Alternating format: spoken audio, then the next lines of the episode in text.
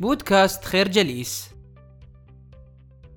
البدايات دوما تكتسي طابع الصعوبة غير أن هذه الصعوبات والتحديات التي نواجهها كل يوم هي ما يجعل للحياة معناها. فليس هناك شيء سهل المنال.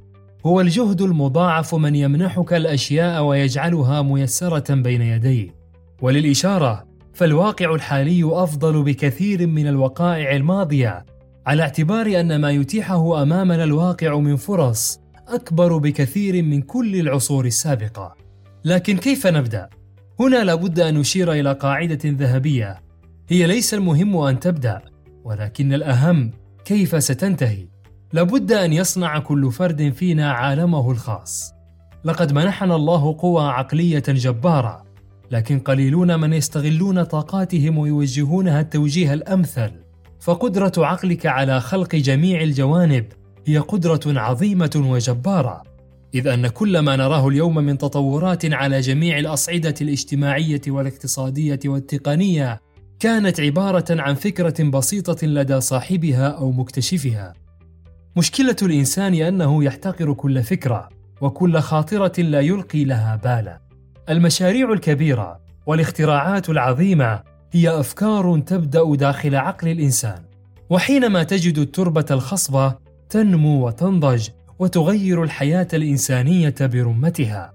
حرر قدرات عقلك وسيتغير كل واقعك مهما بدا لك الأمر صعبا أو مستحيلا. الفكرة تحرير قدرات العقل يغير مناحي الحياة. صحيح أن الإنسان لا يستطيع أن يعيش ويستمر في دروب الحياة دون أن يحدد اهدافا معينة يسعى لتحقيقها ويصارع الحياة من أجلها. ولكن المشكلة ليست فقط في التحديد بل في تحديد الأهداف الحقيقية. مسألة تحديد الأهداف بدقة متناهية تبدو مسألة سهلة المنال لكنها هي الصعب الممتنع والحياة الإنسانية في مجملها خاضعة للأهداف. إذ أن الإنسان يحقق أهدافه بشكل تلقائي فبمجرد أن يضبط ويحدد هدفه يكون النجاح حليفه لكن هذه التلقائية لا تمنع من السؤال لماذا لا يحقق الكثير من الناس أهدافهم بالرغم من أنها عملية تلقائية؟ هنا يمكننا الحديث عن سبعة مفاتيح تساعد المرء على تحقيق أهدافه وتزيد من فرص العثور على أهدافه الحقيقية ويمكن أن نجملها فيما يلي. يجب أن تكون الأهداف واضحة. يجب أن تكون الأهداف قابلة للقياس. يجب أن تكون مقيدة بوقت. يجب أن تشكل تحديا. يجب أن تكون متوافقة مع قيمك. يجب أن تكون متوازنة بين مهنتك وحياتك الخاصة. يجب أن يكون لديك غاية رئيسية من حياتك. الفكرة تحقيق الأهداف يتطلب مراعاة مجموعة من الشروط والواجبات. إدارة الحياة المالية هي من صميم اختصاص ومسؤولية الأفراد، فليس هناك شيء متروك للصدفة، فوضعيتك اليوم وحياتك المادية رهينة أيضا باختياراتك المختلفة في حياتك الخاصة. وهذا هو الدرس الذي يجب أن نتعلمه جميعا.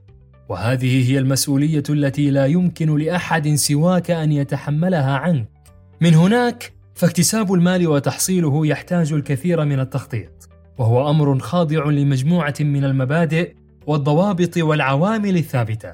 فلو أردت مثلا تعلم الطب فأنت مطالب اولا بدراسته وتعلم أبجدياته حتى تصل إلى مرحلة إتقانه. وقس على ذلك. موضوع المال أو حياتك المالية تحتاج الكثير من التأمل والتدبر وإلا ستواجه العجز والفشل المالي وبالتالي مواجهة صعوبات الحياة وإشكالياتها المالية. وللمساعدة على الحصول على حياة مادية مستقرة يمكننا الاستعانة بالنصائح التالية. الاهتمام بتحسين الوضع المالي بشكل مستمر. تولى مسؤولية أموالك بنفسك. الرغبة الجامحة في الاستقرار المالي. الثقة في أن الحياة المالية المستقرة أمر ممكن. اكتب هدفك واسعى بكل جهد لتحقيقه. الفكرة. الحياة المالية المستقرة رهينة بالإيمان بإمكانياتها اولا. موضوع الأسرة من المواضيع الحساسة لأن لها علاقة بالإنسان ومشكلاته وتعقد علاقاته وكذلك لأن موضوع الأسرة له امتدادات كبيرة وخطيرة على المستوى الاجتماعي حيث أن الأسرة هي عماد وقوام المجتمع البشري وهذا ما يجعل من عملية تحديد الأهداف فيها يكتسي أهمية كبيرة على غرار الحياة المالية. لكن من أين نبدأ؟ لكي نحسن من علاقاتنا الأسرية وعلاقاتنا الاجتماعية عموما.